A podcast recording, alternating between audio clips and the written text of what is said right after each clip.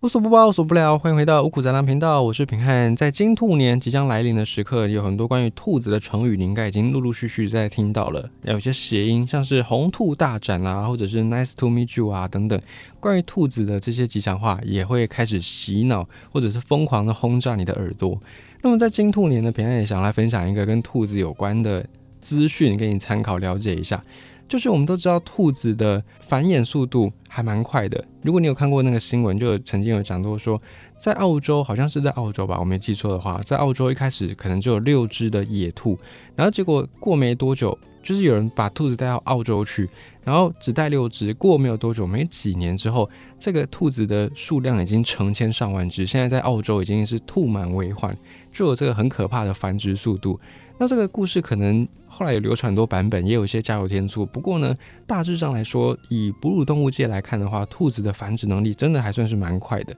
而兔子既然它有这么优秀的繁殖能力，有没有一些脑筋动得快的人呢？把兔子当成是养殖动物呢？就像是我们养牛、养鸡、养猪、养鸭一样。如果这个兔子的繁殖能力这么快，我们是不是可以运用这个天性，运用它的特性，来让自己的养殖兔子的事业可以大发利市呢？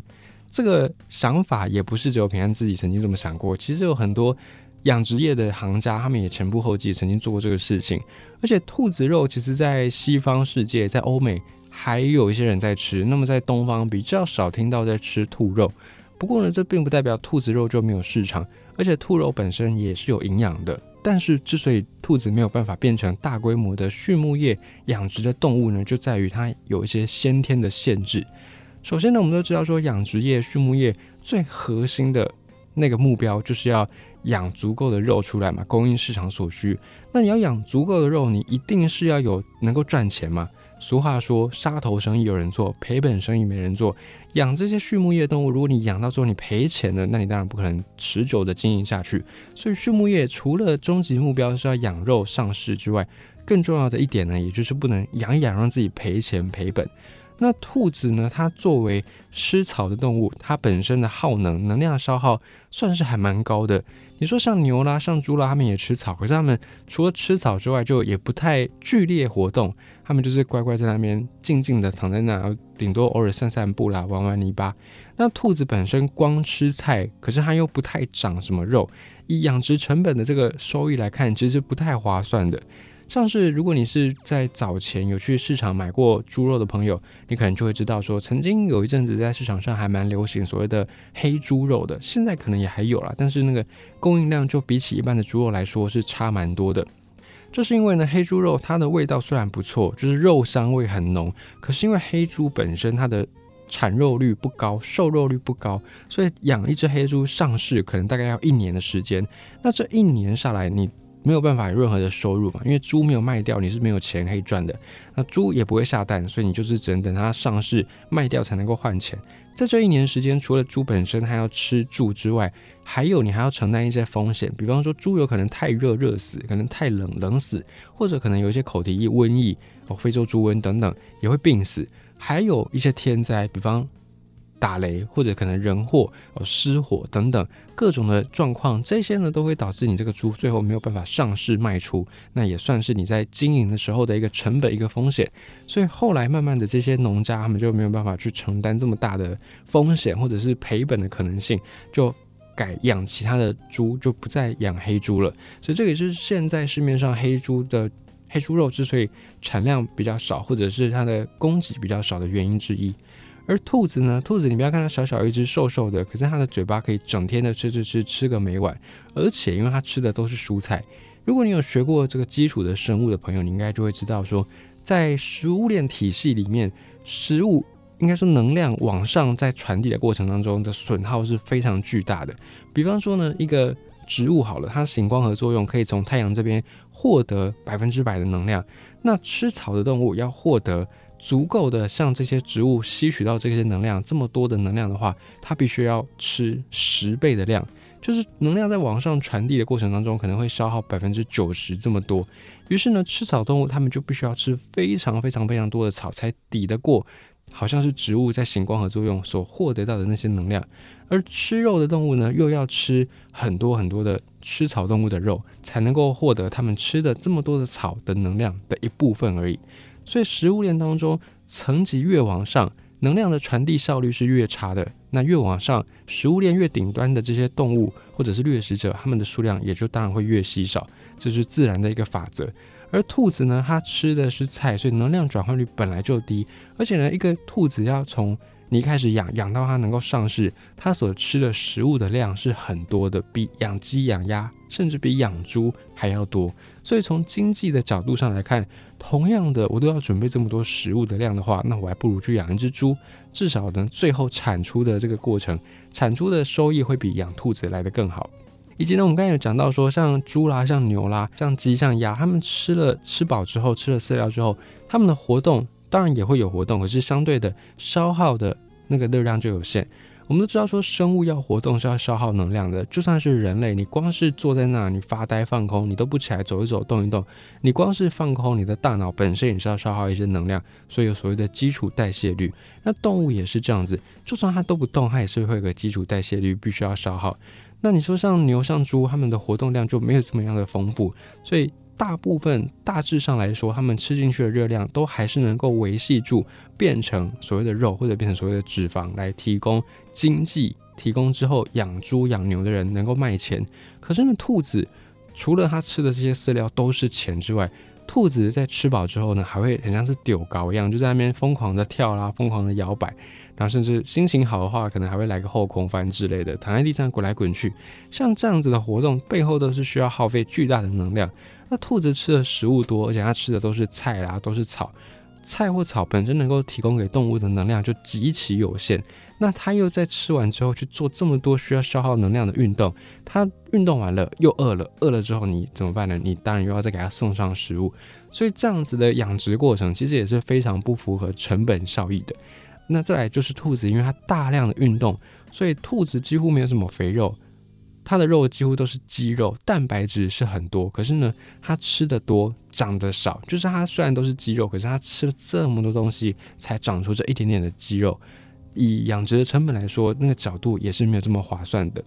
再来是养兔子需要很大很大的场地，你说养牛养猪不不也是吗？确实是，但养猪养牛本身需要场地，是因为你要做到一个规模嘛。再来是牛跟猪，它体型本来就大，所以场地大是合理的。那么养兔子呢？兔子如果你在家里面有养过宠物的兔子，你就会知道说，你把它关在笼子里，其实这个兔子会有点像忧郁症一样，因为兔子它的活动力很强嘛。你如果只把它受限在一个小小的笼子里，它就没有办法满足它的日常的活动的需求。所以一般的小笼子来养兔子，显然不是一个很合适的地方。那你说像鸡、像鸭、像这个鸡舍啦、鸭舍啦，这些鸡舍、鸭舍，他们就会觉得说，哎，这就是他们的家，所以睡觉休息的时候都会在这里。那鸡圈里面呢，这些鸡它们在里面生活，其实也都是还蛮惬意的，蛮舒适的。可是呢，兔子如果你把它只关在小小的兔笼里面，它会疯狂的去自残，它会疯狂的去撞这个笼子，用这种自残的形式来逼你放它出去。那你如果不给它自由呢，兔子到最后满身是伤，就算它能够撑过这个一年的时间，或者撑过它上市的时间，它之后的卖相也不好，你要收到的钱也不会多。那你如果把它放出来，就像我们讲的，它的活动力就会非常的强，就会在那边各种的蹦蹦跳跳，到最后能量消耗完了，你又要再给它送上草料，送上食物，所以放与不放都是一个很艰难的选择。好，那你说那有没有可能我养到的兔子是那种很安静的，就是不会这样疯狂躁动的，没有这种很兴奋的情绪，也不会自残的？有，当兔子有这个状况的时候呢，你可能就是要担心另外一件事情，这个兔子生病了。